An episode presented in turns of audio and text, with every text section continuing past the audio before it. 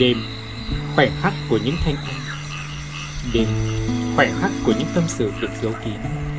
Hãy cùng với Trọng Huy đến với chương trình Đêm Tâm sự trong buổi tối ngày hôm nay Để lưu lại những thanh âm đẹp đẽ của một ngày Xin chào các bạn thính giả đang đến với chương trình Đêm Tâm sự trong buổi tối ngày hôm nay cùng với Trọng Huy. Các bạn thính giả thân mến, bình yên là một trạng thái của tâm hồn không dễ gì có được để đến được với thái cực của bình yên. Có người đã từng yêu, từng hy vọng, khờ khảo và dành hết cả đam mê. Trong chương trình ngày hôm nay, chúng ta sẽ cùng chạm vào những mảng bầu bình yên. Hy vọng vào thời điểm này, các bạn thính giả của chúng ta cũng đã khép lại một ngày dài của mình để cùng Trọng Huy và tất cả các bạn thính giả, chúng ta sẽ cùng lắng mình trong những lá thư. Hãy cùng đến lá thư đầu tiên trong buổi tối ngày hôm nay. Lá thư được gửi đến từ bạn thính giả ở địa chỉ hương ly 1794 a gmail.com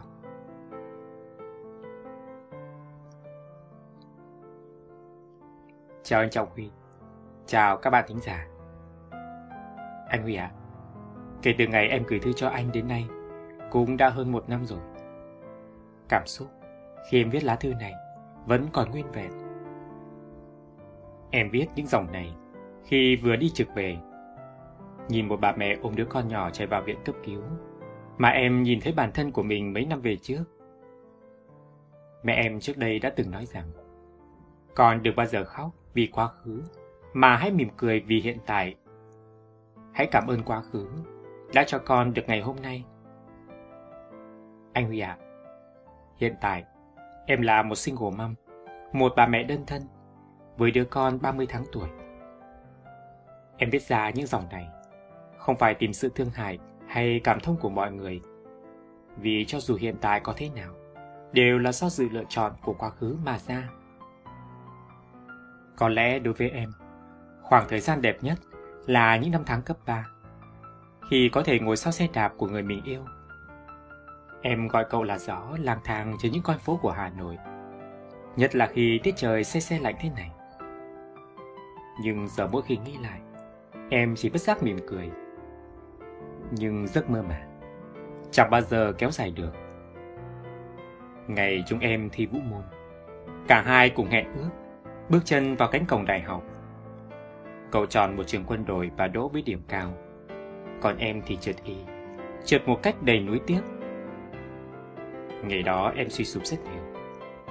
Ngồi sau xe của cậu, mà nước mắt cứ tuôn dài. Nghe cậu ấy khẽ hát bài Anti-You, em lại càng khóc to hơn. Rồi trong đầu của em xuất hiện sự tự ti. Em không hề xinh, không giàu, không học giỏi, không có tính cách gì nổi bật. Thậm chí đến việc đỗ đại học cũng không xong.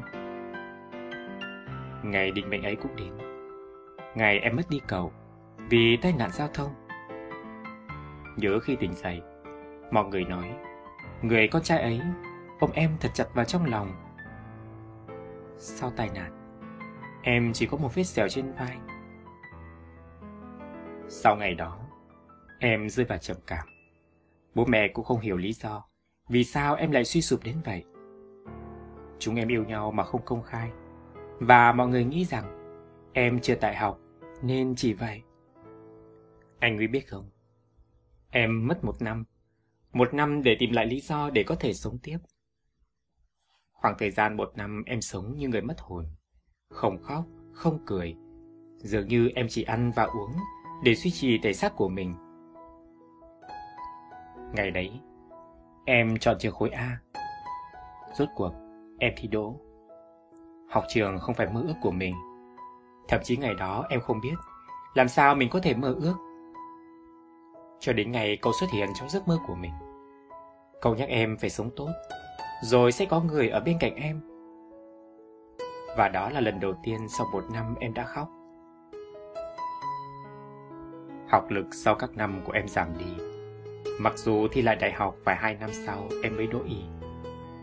Học ở một ngôi trường xa nhà, xa bạn bè. Em thậm chí đã thu mình lại. Cho đến ngày em gặp bố con gái em bây giờ.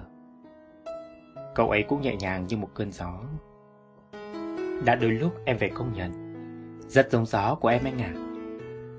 Và có lúc em đã lầm tưởng như vậy nên mới yêu. Người đàn ông này đã chấp nhận em, chưa quên được gió. Chấp nhận kể cả khi đi với cậu ấy, em vẫn gọi tên gió. Rồi cái gì đến cũng sẽ đến. Ngày em biết mình mang thai, cũng là ngày cậu có người yêu mới. Khi cái thai được 3 tháng, chứng kiến cảnh cậu ấy cùng người con gái khác làm chuyện đó. Em đã không thiết sống, em đã từ từ nhưng không thành. Nghĩ lại hồi đấy sao mình ngốc cách thế? Em được cứu. Em cũng không biết, do ông trời muốn đứa bé bên mình hay sao? Em đã làm chuyện dại dột, nhưng thật kỳ lạ, đứa bé không sao anh Huy à? Khi tỉnh dậy, em như một con người khác. Em quyết định nuôi con một mình, cho dù cả thế giới này có phản đối ra sao. Ngày em trở về nhà, em nói với bố mẹ là mình mang thai. Cả hai đều bảo em bỏ cái thai đi, vì khi đấy mới chỉ là sinh viên năm nhất, còn cả một tương lai rộng lớn phía trước. Lúc đấy không hiểu dũng khí ở đâu, em cương quyết giữ lại. Một mình quyết định thủ tục bảo lưu, mặc cho bố mẹ có can ngăn ra sao. Từ hôm ấy, bố không nói với em một câu nào. Mỗi khi bố say, bố em lại nói em là chửa hoang. Câu nói ấy như là dao cắt. Mấy tháng trời em nghén lên nghén xuống, trong người không có một đồng. Làm sao dám mở mồm xin tiền bố mẹ. Đến tiền khám định kỳ em cũng không có. Bà chị họ thì dúi vào tay em một lọ thuốc bổ rồi ít tiền, rồi đưa em đi khám thai. Không dám cho em một cách công khai, vì sợ bố em mắng. Những đứa bạn em, đứa thì chuyển 100 nghìn, 200 nghìn với lời nhắn. Cố lên mày, tao bây giờ cũng chỉ có bấy nhiêu thôi. Anh Trọng Huy à, có những lần, đến tiền đi xe buýt em cũng không có. Lang thang trước bến xe, vì bố không cho về nhà, mà trong người không có lấy nổi một xu. Vài vội đứa bạn cùng trường. Hôm ấy nó còn 40.000 trong túi. Nó đưa cho em 20.000 và nói Cuối tháng rồi, mày cầm tạm tiền này, mua bánh mà ăn. Trong thời gian ấy, cũng không dài. Gần một tuần, em sống ở nhà bạn. Nó lấy tiền mua xe máy để nuôi em, động viên, an ủi em.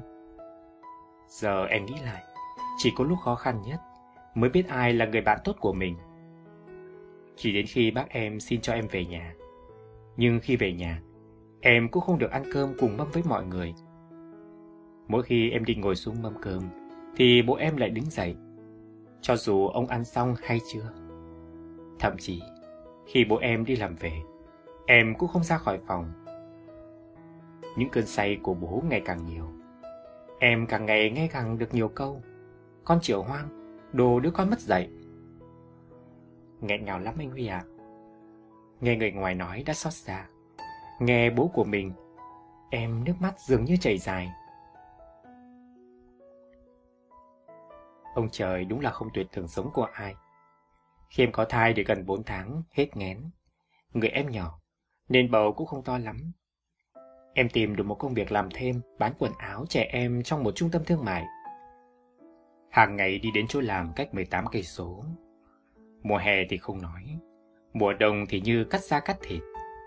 Đã vậy, bụng em ngày càng to, máu xuống chân ngày càng nhiều.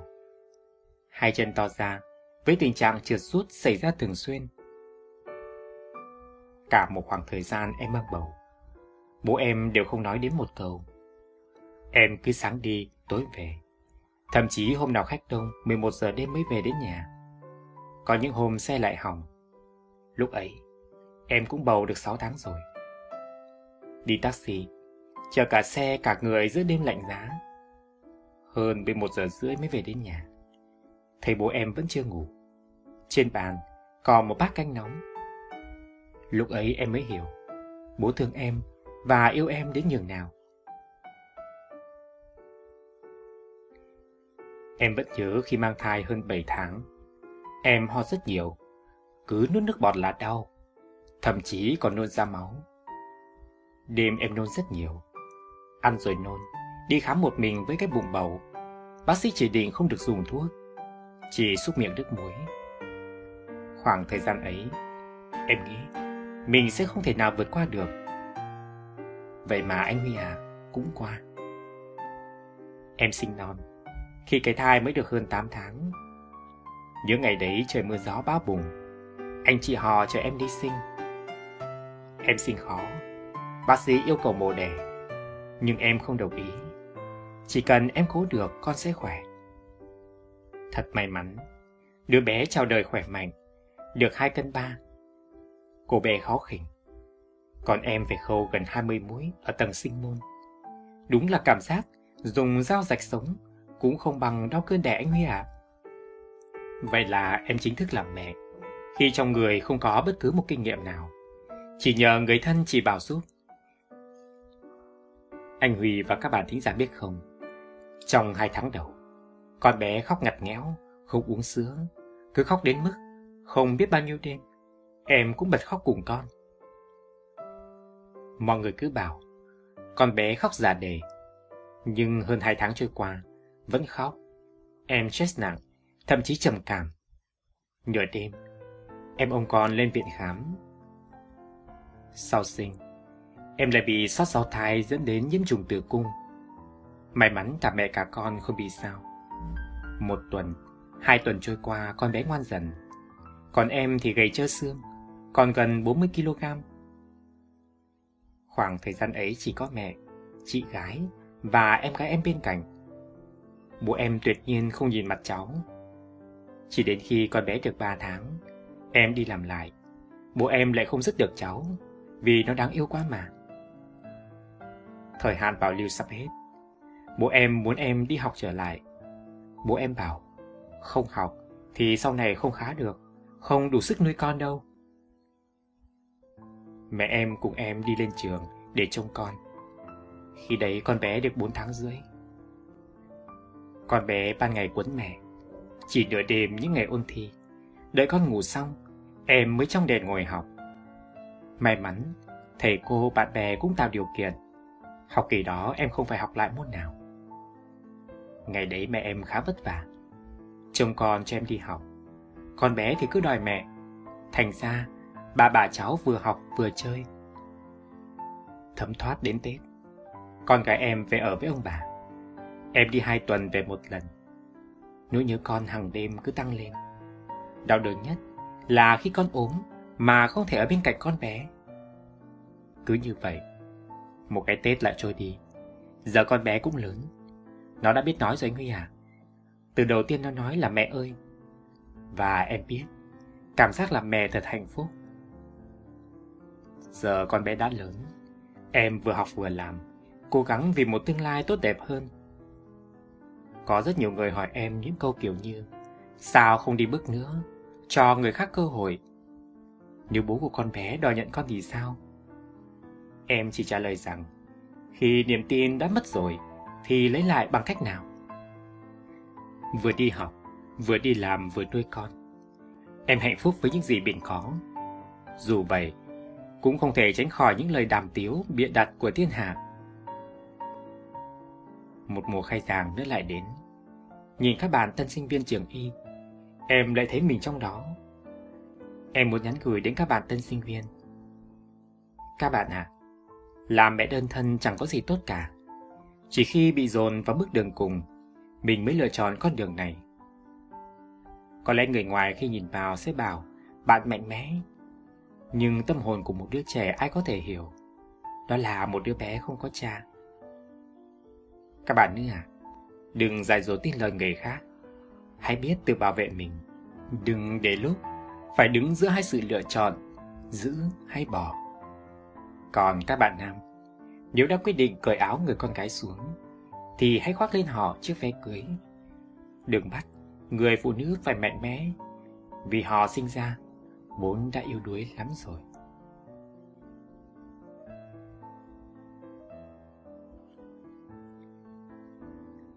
Tạm biệt về lá thư đầu tiên trong chương trình ngày hôm nay. Chúng ta sẽ cùng đến với lời tâm sự của một cô nàng 20 cộng được gửi đến từ bản thính giả địa chỉ hoàng khương 02 a gmail.com Khi còn là học sinh, bố mẹ cấm không cho yêu. Bố mẹ bảo, lo học, yêu đương cái gì? Mày mà yêu, tao đốt hết sách cho mà yêu. Thực ra thì bố mẹ nào chả cấm, nhưng càng cấm thì càng yêu đó thôi. Nhưng với nó thì không yêu. Không phải là vì bố mẹ cấm, mà là do suy nghĩ của nó mà thôi. Thời đó nó ngây thơ, nghịch ngợm lắm. Nó cũng thích bạn này, bạn kia, nhưng chỉ dừng lại ở mức thích đơn phương. Còn nó không muốn, và không để tình cảm đó tiến tới, gọi là tình yêu học trò. Và đúng là thời học sinh của nó trôi qua, không có nổi một mối tình vắt vai. Con ngoan của bố mẹ lần một. Lên sinh viên, bố mẹ không cấm chặt như thời học sinh, nhưng cũng thường xuyên nhắc nhở. Sinh viên, rồi lo học, kiếm cái bằng đợi khi ra trường, có việc, có tiền, khi đó yêu cũng không muộn. Giờ yêu vào, không tập trung học được. Đấy, vẫn là câu chuyện muôn thuở của các bậc phụ huynh. Giai đoạn này, nhắc là việc của bố mẹ, còn yêu hay không là do mình. Nó bắt đầu mơ mộng về mối tình sinh viên. Rồi nó cũng có thêm những cuộc tình đơn phương mới. Cũng có người tán tỉnh nó. Nhưng không hiểu sao, khi nó thích người ta, đến khi người ta thích lại, thì nó lại không thích người ta nữa. Khó hiểu quá. Nó tự cho rằng bản thân sợ yêu nên không dám tiến tới. Nó bỏ qua hết những lời tán tỉnh, kể cả người nó thích thầm. Thời sinh viên trôi qua, cũng không có nổi một mối tình vắt vai. Con ngoan của bố mẹ lần hai. Khi đi làm rồi, mẹ nó dục. Con có người yêu chưa? Kiếm thằng nào mà yêu đi. Hoặc mày yêu ai là quyền của mày, nhưng chọn đứa cho nên mà yêu.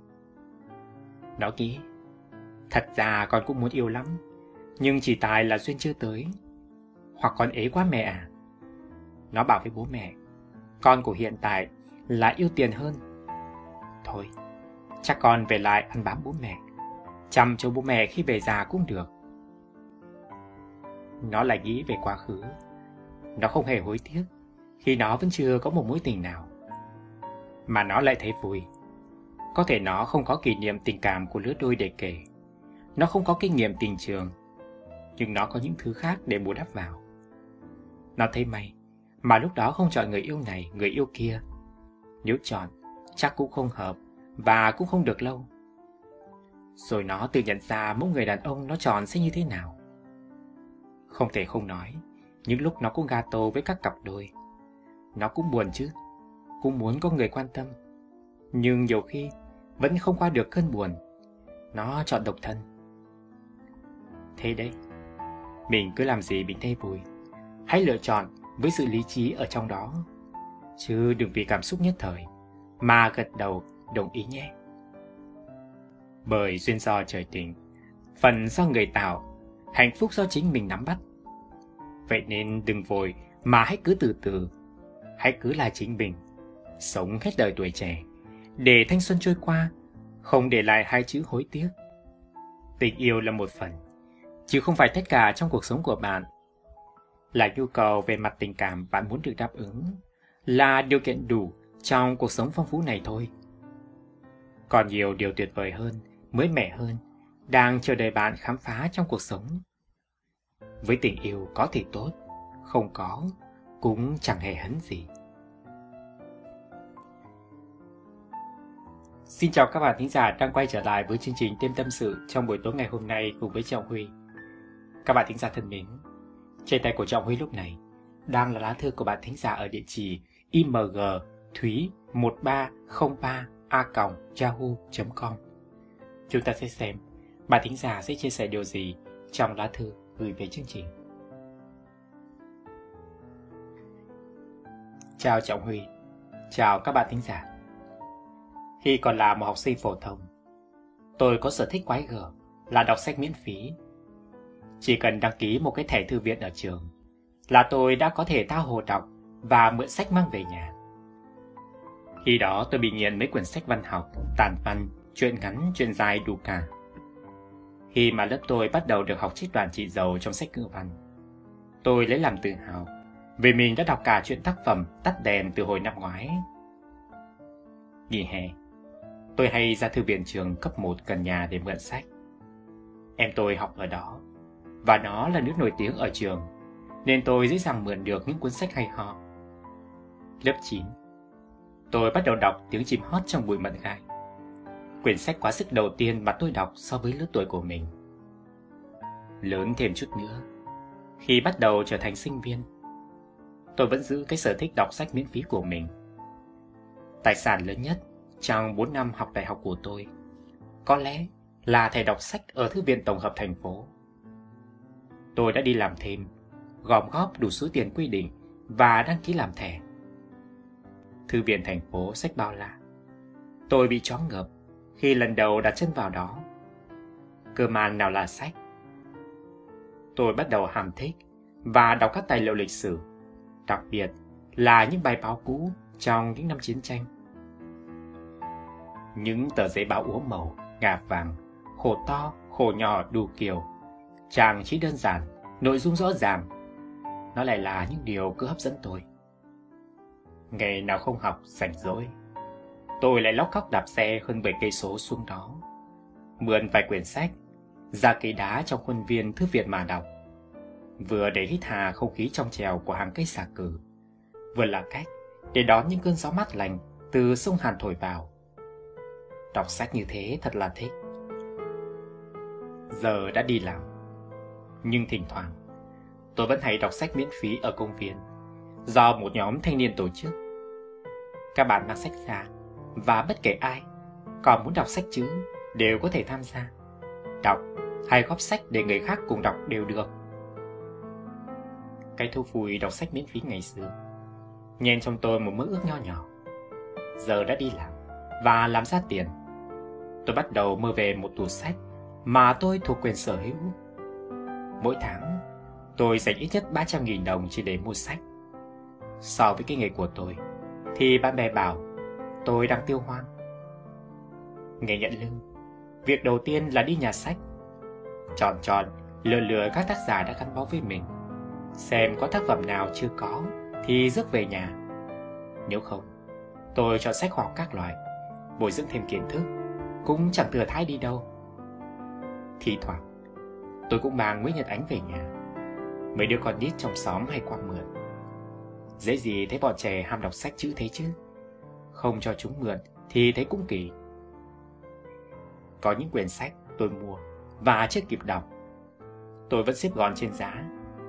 Sách mà, làm gì có mới có cũ. Cho đến khi bạn đọc, thì nó vẫn cứ mới. Và ngay cả khi bạn bị con chữ làm cho say đắm, thì cuốn sách vẫn cứ là mới. Thế đấy, tôi mơ một tủ sách thật to, để ý hoáy sắp xếp sách theo các thể loại mình ưa thích. Để tối tối, chọn lấy một quyển, mang theo lên giường, bật chiếc năng đèn pin trên điện thoại mà đọc. Để khi nào có hoạt động tình nguyện ở đâu, thì cho câu lạc bộ mượn, làm săn hàng sách cho trẻ con đọc. Cuối năm, tôi lại xin sách của học trò, góp lại đó, ai cần thì tặng người ta. Sách mà, chẳng bao giờ là cũ, chỉ là người ta cũ kỹ trong suy nghĩ của mình. Còn sách, lúc nào cũng luôn mới mẻ và có một cuộc đời khác khi chúng ta trao gửi.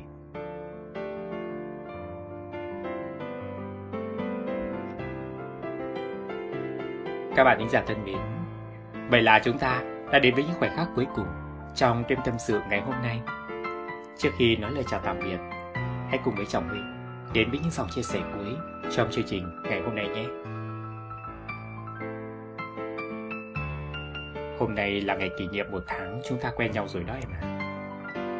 Anh không biết phải bắt đầu như thế nào, nên anh sẽ nói những gì anh nghĩ em nhé. Anh biết một tháng không dài bao nhiêu, nhưng đối với anh, 30 ngày vừa qua đã thực sự rất tuyệt vời. Tất cả là nhờ có em đấy. Vào một ngày đẹp trời, em đã xuống hành tinh của anh. Vào tuổi sơ khai, nó chỉ là một hành tinh nhuốm màu của sự đơn độc, trắng và đen. Em đến, đã tô điểm thêm cho sắc màu. Em đã mang đến một màu sắc mới cho cuộc sống nhạt nhẽo và nhàm chán của anh Em đã làm nó trở nên thú vị hơn rất nhiều. Em có biết không? Lý do tại sao chúng ta yêu nhau anh và em đều không có câu trả lời Nhưng tất cả những gì anh biết Là giờ đây Hai ta đã tay trong tay Chập chứng bước những bước đầu tiên trên con đường dài đầy nắng, những con đường ít bóng cả hai đứa mình.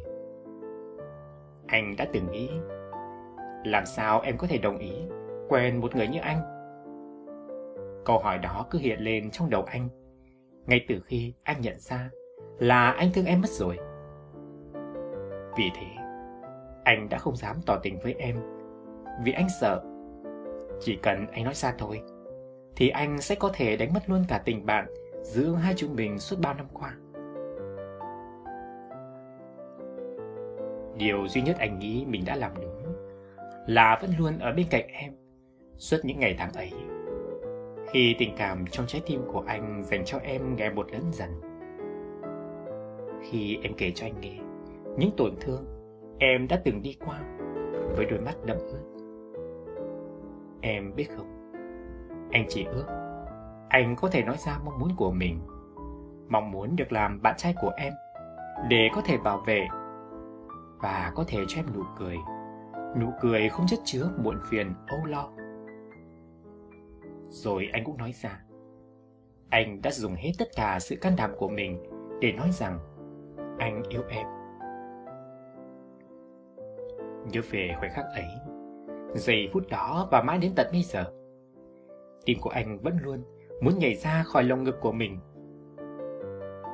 Phần vì anh đã nói ra những gì anh muốn nói bấy lâu nay, phần vì hồi hộp chờ đợi câu trả lời của em. Em nói em đồng ý. Lúc ấy anh cứ nghĩ là mình đang mơ. Anh không thể nói được lời nào vì anh không nghĩ ra điều gì để nói. Đầu óc anh hoàn toàn trống rỗng khi nghe được câu trả lời từ nơi em. Anh thực sự không thể tin vào những gì mình nghe được. Em đã đồng ý làm bạn gái anh. Đó giống như một bước ngoặt quan trọng trong cuộc đời của anh vậy. Đánh dấu ngày thế giới của anh có niềm vui và hạnh phúc mang tên em. Kể từ hôm đấy, anh đã không còn một mình nữa. Dù vui hay buồn, anh đều có em bên cạnh, luôn yêu anh và quan tâm đến anh. Anh đã trải qua rất nhiều lần đầu tiên cùng với em. Lần đầu tiên, anh hát cho một người nào đó cùng nghe. Lần đầu tiên, anh có một người con gái thấu hiểu. Em cũng là người phá vỡ tường xung quanh anh, giúp anh không tự ti về bản thân của mình, giúp anh mở lòng, để anh có thể yêu em và tin tưởng. Em đã thay đổi bản tính khô khan của anh bằng chính tình yêu của em dành cho một tình yêu mà trước giờ anh chưa bao giờ nhận được. Em cũng là người con gái đầu tiên anh cõng. Người con gái đầu tiên anh bế trên tay. Khi ấy, anh không biết động lực nào đã giúp mình làm được điều đó. Bởi anh không cảm thấy nặng nhọc gì cả. Ngược lại, anh còn cảm thấy rất hạnh phúc. Hạnh phúc khi được nâng đỡ người con gái mình yêu bằng chính đôi tay của mình cũng chính đôi tay này đã ôm lấy em, cảm nhận được hơi ấm nơi em và cả niềm hạnh phúc dâng trào trong trái tim của anh nữa. Nó khiến anh thực sự rất an tâm vì anh biết anh đang có em và anh sẽ luôn ở đây bảo vệ em để không cho ai được phép làm em đau. Em nói, em sợ hạnh phúc của em rồi sẽ bỏ lại em mà đi mất. Em sợ rồi có ngày Tự em sẽ phải vòng tay mà ôm lấy em Như em đã từng. Khi ấy em gần như khóc. Anh không biết nên làm gì với mình. Anh chỉ biết giữ thật chặt và nói rằng Có anh đây. Biết bao nhiêu lần trong quá khứ đã làm em đau Làm em khóc. Và anh lại không thể làm gì cho em vào lúc ấy. Nhưng lúc này đây Anh biết Mình sẽ có thể làm được làm được rất nhiều thứ. Anh đã từng rất lo lắng rằng anh sẽ vô tình làm em đau. Đã từng muốn đẩy em xa xa, để em không phải chịu tổn thương thêm một lần nào nữa. Nhưng mọi cố gắng của anh đều vô ích. Em không bao giờ chịu rời xa anh, luôn muốn ở bên cạnh anh dù vui hay buồn. Điều đó càng làm em, càng làm anh, chúng mình gắn bó. Em đã vực anh dậy Mỗi khi anh cố gắng dìm mình xuống Đã luôn nói với anh rằng anh có thể vươn lên bằng niềm tin ở nơi em, bằng tình yêu của em dành cho anh. Cảm ơn em vì đã đến bên anh, vì đã tạo nên một thế giới của đôi ta, thế giới của anh và em. Trọng Huy thân mến, bạn có còn nhớ những dòng thư mà mình đã viết cho bạn cách đây 6 năm không? Giờ đây mình và cô ấy, hai đứa mình đã có một cậu con trai kháu khỉnh 4 tuổi. Gần đây khi lắng nghe lại show của Trọng Huy, mình mới nhớ ra mình đã từng viết cho Trọng Huy những dòng chia sẻ như thế này. Ngày mình và cô ấy mới về với nhau. Thời gian nhanh quá Trọng Huy nhỉ? Tất cả chúng mình rồi cũng đã lớn lên, trưởng thành và đã có những hạnh phúc của riêng mình. Cảm ơn Trọng Huy, cảm ơn bạn đã luôn luôn đồng hành cùng với vợ chồng mình qua rất nhiều những giai đoạn. Ngày hôm nay gửi lại cho bạn lá thư mà mình đã từng viết cho bạn. Hy vọng rằng những nỗi lo, chăn trở của mình cách đây 5-6 năm về trước sẽ truyền cho tất cả những ai đang muốn tìm kiếm hạnh phúc, đang lo lắng và cũng phân vân trong chính lựa chọn của mình sẽ có một cái kết ngọt ngào, giống như vợ chồng mình nhé. Các bạn thính giả thân mến, những lời nhắn gửi cuối cùng vừa rồi của bạn thính giả cũng chính là lời chào khép lại của Trọng Huy trong chương trình ngày hôm nay. Cảm ơn các bạn thính giả đã luôn luôn đồng hành cùng với chương trình. Nếu như sẵn sàng, đừng ngần ngại, hãy gửi thư về góc nhỏ tâm tình này của Trọng Huy. Đêm tâm sự trọng huy a gmail.com là địa chỉ mà Trọng Huy sẽ đón nhận những lá thư của các bạn thính giả gửi về. Còn bây giờ, xin chúc các bạn có một giấc ngủ thật ngon. Và những ai đêm nay đã ngủ quên trong chính những lá thư, trong những dòng chia sẻ, ngày mai hãy mở lại show và lắng nghe, đồng hành, chia sẻ cùng với chương trình nhé.